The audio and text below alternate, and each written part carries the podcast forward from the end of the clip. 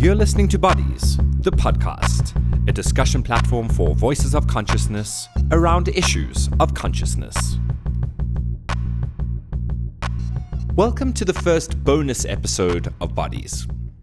I've decided to record bonus episodes when the material supports or relates to the main thrust of the Bodies podcast as a series, and this is one of those moments. This episode centers around something that I've been thinking about for the past three weeks or so in relation to my Facebook feed and how it's constituted. So, as you know, Facebook, you can unfollow people as opposed. I don't really like defriending people, so I unfollow people that I don't really want to see. So, generally, people getting engaged or married or having children. Um, but there is another criteria that I've been using for most of this year to clean up my Facebook wall, so to speak, and that is if somebody posts an opinion that I find offensive or that illustrates a lack of wokeness of that individual. I generally unfollow them. This has been done with the intention of limiting the number of irritating engagements I have to have, or microaggressions and general abuse experienced on my Facebook wall. But recently, I've been questioning whether this has been a good strategy for me, and here's why. By curating the opinions that I get on my Facebook wall, I was creating this fake world of like minded individuals all supporting a certain narrative that I ascribe to. I now, purposefully, was not being exposed to microaggressions and irritations. Yay, the positive, right? But then at the same time, I was limiting my exposure to a greater narrative, to the other side of the political spectrum, or people with differing opinions and beliefs to me and my friends. Now, given that bodies is this platform for consciousness, you know, voices of consciousness around issues of consciousness, it kind of didn't sit well with me that I'd insulated and isolated myself from from from different opinions, right? Even though it was safer and more tolerable, this isolation kind of limited the moments when I would have to defend my position, right? And kind of give my opinion. And then on the other side, limited the moments when I could educate somebody and by offering an alternative view to theirs. So I then had dinner with a friend of mine, Michael Laws, and we kind of just organically started talking about this concern of mine. Being immensely clued up on media, information sharing, and echo chambers, also, also probably being one of the smartest men I know, we decided to come home and to kind of take that very natural conversation and to put into a quick podcast. So, this is bonus edition one of Bodies with Michael Laws. I just need to put a quick, quick disclaimer at times, this podcast is going to seem immensely intellectual. Okay, it's quite an intellectual podcast. I don't want you to be scared from about that. All right, I'm going to take moments within the podcast to kind of pause, reflect, sum up. So, kind of listen through. Take as much as you can and then re listen to it again. Okay, it's such a wonderful podcast with such wonderful material and such great lessons. I really want you to get the full benefit of it. All right, cool. Enjoy. Okay, Mikey. Royki, my boyki, What's up? Um, I mean, so we just had a really great natural conversation Mm. um, outside of a restaurant, and Yeah. we just thought we'd not capture it because the ideas were cool. Mm, very cool.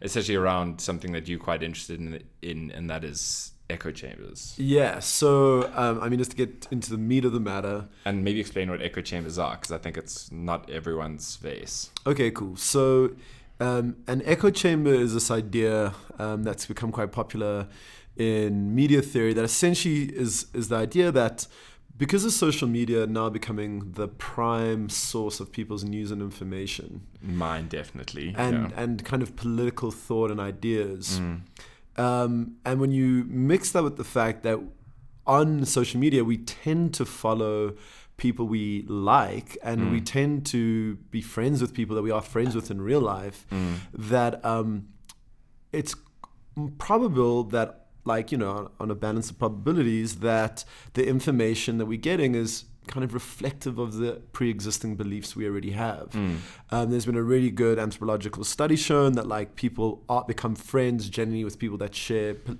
similar political and social outlooks to them. Yeah. So, in other words, conservative people tend to be friends with conservative people, liberal people tend to be friends with liberal people, and that this kind of gets reinforced in an echo chamber by your friends sharing stuff which coheres or already kind of entrenches what you believe. So, liberal people are going to share liberal articles and content, conservative people are going to share uh, conservative articles and content. And these reinforce our beliefs. Yeah, this is the idea of echo chambers. So, um, echo chambers were like very much a buzzword in 2015. And um, I listened to this really great podcast at the end of 2015.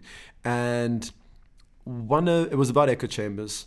And in the, the context of the podcast was listen, you know, these echo chambers that we're creating are, you know, making us more insular and polarized as a society. Um, you know, what we should try and do is actively break our echo chambers by following people that we disagree with. So they were like, you know, everyone go out there and break your echo chambers. To introduce this diversity of thought. and and to try and understand people better. So what I did is I went out and I followed a whole bunch of people that like I really disagree with.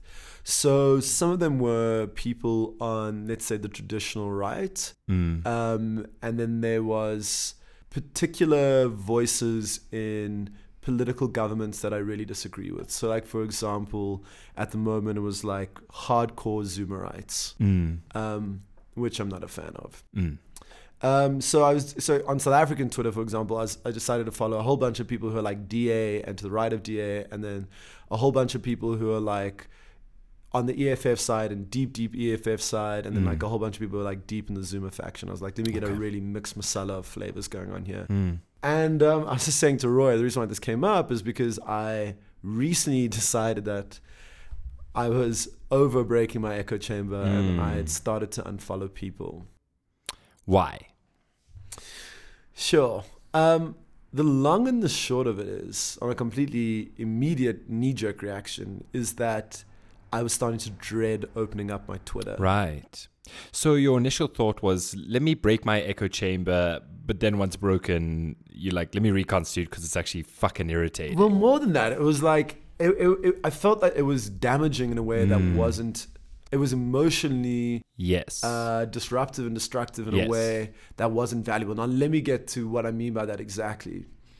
So, I think in kind of the the big break your antechamber hype that there was last year, I think there was this fantasy that like what would happen is that people that you'd, you'd be following people that have different opinions to you and they'd be making these arguments and you'd find them really weird at first and then you know mm. you'd really think on them and like you know your mind would open. And even if you didn't ag- agree with them you know mm. you'd walk away like being slightly enriched by a wider perspective. Mm. And I think what became really obvious on like Twitter, uh, especially, and then maybe some other social media, was like how little stuff that gets posted has actually got real substance to it. And I mean Right. intellectual substance, rational substance. Like Right. someone's saying, here are reasonably objective facts, and here's my interpretation of them. Um, and this is done in good faith. There just seem to be so many people that were completely repulsed by the idea of of um, good facts, like of just like Right. good faith argument, like being Right. like, I'm gonna look, I believe what I believe, but I'm open minded and I'm gonna make an effort to defend myself. Like so, the example I make to you, people who say go out and break your your echo chamber, they aren't already following or they're not thinking about the Trump supporter who's like a racist or hmm. like a raging Islamophobe hmm. who like is not ever going to proffer like a reasonable argument hmm. for their Islamophobia. yeah. Um, they're just going to be fucking Islamophobes. Right. But here's the thing despite this whole thing, I think it was an unbelievably good process. I would definitely do it again. Maybe I should do like a year on and a year off.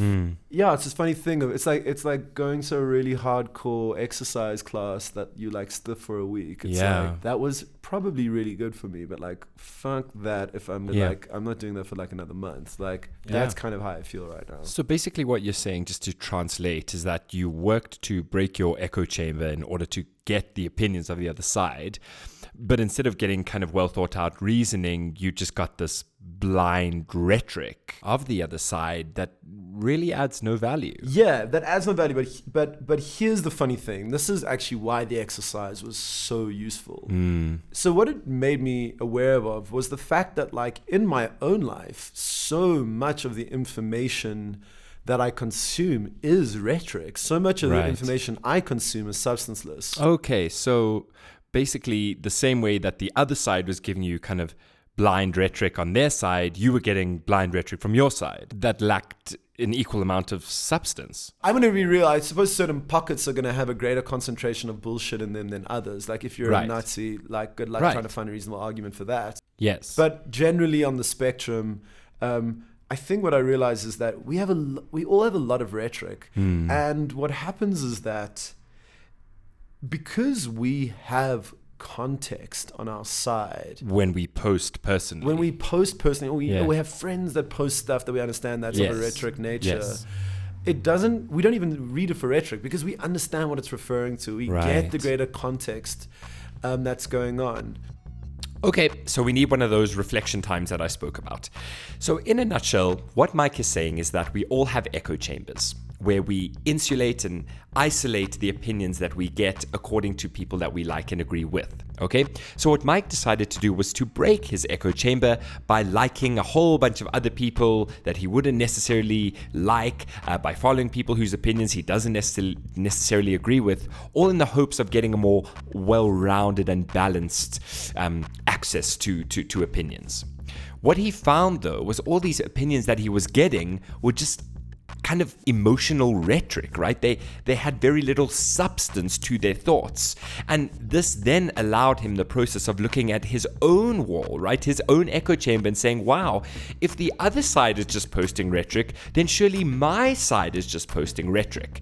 And this has really changed the way he looks at people and their beliefs and how they formulate their beliefs, as we're going to hear right now. Okay? We're popping back in with Mikey. And so I think one, actually, the upsides that made me a lot more critical uh, of my own echo chamber, Mm. like being like, wow, a lot of the stuff I am reading is like unsubstantiated or Right. just like rando. Yeah.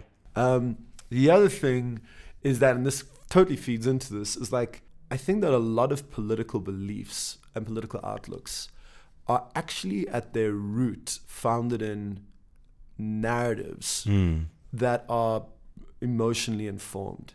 And I think what's quite interesting Yes. is that looking at the left and the right, generally, you start to see um, underlying narratives that talk more to people's personalities on an emotional level. Mm. And then out of those emotional responses, people start to kind of post hoc create ideologies or Right. create political belief structures. Mm. Um, so like I think one of the things, one of the two big things, I identify as a lefty, maybe a progressive lefty, maybe even mid to f- increasingly far left. I don't know. Mm. I think one of the things that I've noticed is like the big point of departure for me and people on the right, or even the center right, is a very different gut response about what human nature is. Okay. So like it seems to me like conservatives are authentically and genuinely more risk averse in general As individuals. as individuals and more willing to ascribe um, a like very direct agency to people to see people as like the masters of their own soul feel that agency yeah. and so it's um, so it's these personal traits that actually influence their political beliefs. yeah and to also be more concerned about danger and hmm. threats Fear. fear. I mean, well, fear is like the you know, it's like the emotional response on the day, but they seem to be hmm. more acutely concerned about dangerous features or elements. Hmm. Like, it sounds strange. Like, I am not concerned about Islamic terrorism, um, but you know, in a in a in a meaningful sense, you know, that it's going to affect who I vote for. Mm. But um, I think the people who are voting Trump are genuinely concerned about that. Like that is something that genuinely Mm. fucks with their head. Even though statistically, we know that you're more likely to die from a white nationalist Yes. than a and then a Islamic fundamentalist. But um, still, like that fear for them is real, and it's Mm. and it's like a very emotional response. And one of the things I think I've learned from uh, seeing people on the left is this kind of a, a, a greater likelihood to to see people as part of systems, people or communities, which I both think as Yes. a lefty, I think oh, that's correct. Yeah. But in, increasingly, I was like, but this is an assumption that we fall into. Like increasingly, there are some occasions where I think you can ascribe agency or some notion Right. of subjectivity to certain people, Hmm. certain people's certain aspects. And then the other thing is that I think that also as lefties, another narrative is that we assume often like it sounds strange, like assume the best of people or like have we maybe aren't as critical of the human condition of people's intentions rather hmm. as we could be. Okay, we need to take a second here because what Mike is saying is immensely, immensely important that we need to interpret and break down. What he is saying is that what really informs people's political beliefs is not justifications that they've read or ideologies that they ascribe to. The reason that they ascribe to these ideologies or agree with these justifications in the first place is because of their own personality traits. So, somebody who's more risk averse would find themselves on the right of the political spectrum, where somebody who's more trusting of individuals will find themselves on the left of the political spectrum. So it's not really the academic principles that underpin certain political beliefs that you end up buying into that political belief. No, it's far more fundamental, it's far more unacademic. It actually becomes emotional, where the only reason you're actually buying into the academics of a political belief is because it accords with a certain personality trait that you hold. And what this means is that you actually have far less agency when it comes to choosing political beliefs than you think. In fact, you choosing a political belief, and I use choosing in inverted commas, is actually much less about a rational decision, but far more about an emotional reaction and an emotional buy in, an emotional connection to that ideology. In effect, their academic buy in into a political ideology is grounded in something far more intangible, and that is who they are, their, their characteristics. Okay, so let's jump back in with Mikey. So that was the other huge lesson for me. It was like Mm. it's emotional narratives underlying stuff that then make people attracted to certain political belief structures. So then, what is some of the learning that you've taken from from this? Ironically, the big learning for from it is that it's made me more zen Mm. and less reactive to the stuff that people post in general. Okay. Because I think when you consider um, that, so I mean, one of the things that was interesting is that for every eight or nine times I was seeing someone doing something that I thought was deplorable, mm. even if I thought they were doing something that was deplorable, one in one in ten times or two in ten times they'd be like, I can actually kind of see where you're coming from. I don't agree with you, but I can mm. see where you're coming from. Mm. I mean, I said this to you earlier. I was really noticing that sometimes I take screen grabs of stuff and then read it a day or two later, and it's the same content. Hmm. But now that my mind's shifted, you know, gears a bit, and I'm thinking in a different context, and I've read different stuff, and I'm reading things in a different context, it's not now not nearly as offensive, and I'm not nearly having the same emotional response. I might still disagree with you, Yes. but I'm not having this emotional reaction where I'm like, oh my god, this is deplorable. How could you possibly believe this? Our conversation then moved onto the idea of context and the importance of context when we interpret people's posts, right? So somebody will post something with a certain context that the reader doesn't have. And it is that lack of context which creates a lot of the misunderstandings and misinterpretations around certain posts. So, for example, that day, that morning, I had posted a post on Facebook. It was an image of Pikachu with the little speech bubble that said, No one in the world, no one in history has ever gotten their freedom by appealing to the moral sense of the people who were oppressing them. And the reason why I posted this was in relation to a lot of comments um, and posts that people on my Facebook page had been making around the Fees Must Fall protests. You know, people saying, why does it have to be violent? Why do we always have to protest? Why do we have to strike? You know, can't we sit down and have a discussion? And for me, it was saying, we never got any change in history or throughout history. There hasn't been a sense of change by appealing to the moral sensibilities of people. You know, we have to rise up and we have to fight this oppression. So that was the context in which I posted this little Pikachu meme.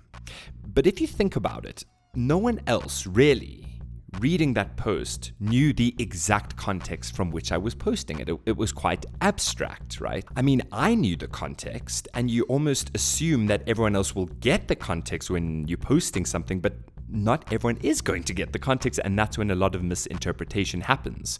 Mike made a comment on that post to illustrate this point. So now what's interesting is that like so I've read that a hundred times before. I've posted similar things before. Yeah. And um, it's in, so now with the context of what we're talking about is like students taking action, which I agree with. Yes. And then people criticizing the students, like you know, total slacktivists being like, "Ah, these students must just study," and you're just like, yeah. "Jesus, fuck these people in yeah. their faces, like they're yeah. the worst." So on the one hand, I completely get the the context, and I can make I can plug that in and make sense now what you're saying. Yes.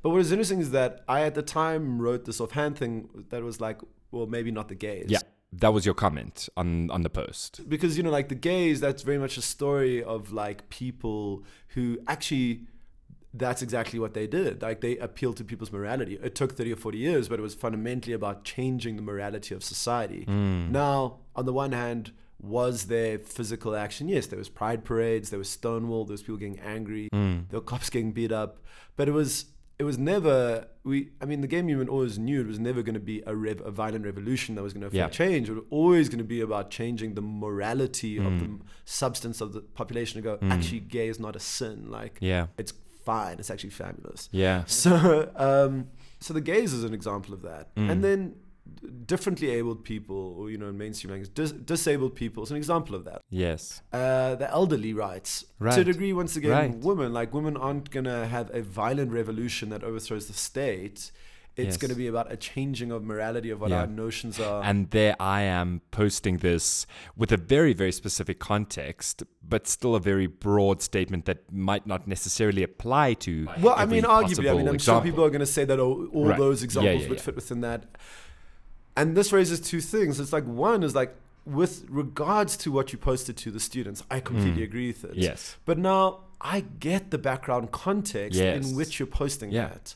Like if I was on Twitter and I was on the other side and I saw this come out of the middle of nowhere, I'd be like, this guy only believes in violence. Right. He thinks that no social progress can happen without disruption and violence. Yes. The left have fantasies of violence. Right. You know, like proper progress comes from slow and hard work. Right. Yeah, I, you know what, my guy? It's like if some guy on the right, I mean, there's probably a ton of guys who fucking wrote that thing. Yeah. And the thing is now is like, this little microcosm can kind of sum it up. It's like, only because I get your context and the narrative that you have. Yes do I understand what you're getting at? Two, mm. the phrase itself is broad enough that even two people on the same side of the same argument who have 90.9.9% of you know concluding i mean sorry agreeing political beliefs yeah. could now argue about the the definition of this word and that word oh, right. what's direct action and all these things yes now once again let's not get it twisted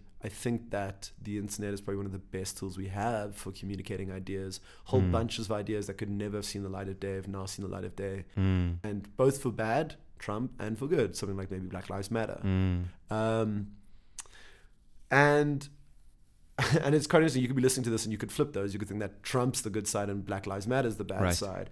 And that's maybe the thing about digital communication is that it's it's a yin and yang thing. Mm. What I've learned from it is to detach emotionally from what I'm reading and to um, it sounds strange like both value what people are saying mm. and also kind of see people within the delusion of communication that we think that we're communicating our words clearly and we think that people get our context we think that we get what uh, people understand what we mean mm. and they won't and it's difficult and yeah it's been a good ride Okay, so Mikey, after a very intellectual session, what are some of the um, takeouts or, or practical lessons that we can take from these learnings? So for takeouts, I think that there's a hard do and a soft do. Let me start with the hard do. Mm. I mean, everyone loves a hard do. Everyone loves the hard do. Yeah. Um, the hard do is like, do break your echo chamber if you haven't done it before. Mm. But expect it to suck. Like expect it Mm. to be a rather infuriating and difficult process. Like I say, most people post rhetoric. Like Mm. I think that you're gonna find this. You're gonna find it irritating. But do it. Mm. It will be an enlightening experience. Um, but here's the one little catch: don't do it for too long. And that's Mm. why this whole thing happened. Is that I think it can also be emotionally destructive. Right. Um, Constantly being bombarded by. you want to break your echo chamber by following a whole bunch of homophobes to really understand what homophobes are thinking. It will definitely enlighten you. It will also Crush fucking crush you a little bit after a period of time. Mm. Um, and then there's the soft do, and I think the soft do is this: is um, I think we need to approach our communications with people on the internet with a lot more empathy and flexibility Mm. um, we're working with so little when it comes to textual communication. We aren't experiencing these other people's context. We don't know Mm. what they're reacting to or what they're referring to or what conversation that they're in when they post stuff. Yes. And two, we don't know what their narrative is. We don't Right. I, we don't fully understand Mm. what you know like what it is that they may feel emotionally about the same facts that we do that they feel authentically, but we just can't understand it because we don't have that personality and that therefore that political outlook. And um and there are wrong facts. I mean, or there are wrong arguments. Mm. Like you will read a thousand homophobic arguments. Some of them may be very well written, Mm. and I'm now quite confident to say that they're all fucking wrong. Mm. Um, Malcolm Gladwell did this podcast about this concept called generous orthodoxy. Mm. You know, these two opposites, generous, orthodox, in terms of ways of approaching things. And how can I say this? It's kind of like a, an empathetic skepticism or a generous skepticism of Okay. being like, you know what, I'm gonna see what you're writing. I'm gonna still be critical of it. Yeah. But I'm gonna try and remember that like the person who's writing this is is coming from such a different place to me, is coming on such a different foot, and that they believe they're right. And that for me to engage with them properly kind of means to like still argue, critical, engage, shout, whatever, but to also kind of just keep that in the back of your mind, that little bit of flexibility, like this person is not on the same wavelength as me. And if we want any real communication to happen, and if I want to kind of feel okay and keep my sanity, I Mm. need to realize these people aren't working with the same stuff as me. Mm. Um, we're kind of speaking in different languages, and that stuff's gonna get lost in translation. It's it's very much that pull and push at the same time. Like Mm. if someone's posting stuff that you really disagree with online, engage with them. Like Mm. you know, don't take it lying down. Mm. Argue. I mean, ideas worth spreading, are ideas worth standing up for. Mm. But also realize that like these people are just coming from a completely different world to you, and Mm. kind of need to make these two worlds try and connect for a little bit. Mm. Otherwise, it just becomes a screaming match. Mm. And then once again, be adventurous, like in terms of like go out and do the hard work, do the self-sacrificial work or whatever. Mm. Take the blows to the body of like breaking your echo chamber, Yeah. and then be kind to yourself and being like, enough's enough. Like this is not fucking with my head. Like I'm out. Uh, push and pull. Mikey, thank you so much. Roiki, thank you, my boy. Until next time. Big love. Don't forget to subscribe to the Bodies Podcast on iTunes, or you can follow us on SoundCloud at Bodies Podcast. We also have a Facebook page um, called Bodies Podcast. Please feel free to like that and send us messages and engage. Also, you can follow me on Twitter at Roy Gluckman. That's R O Y G Luckman. Thank you so much for listening to this episode of Bodies.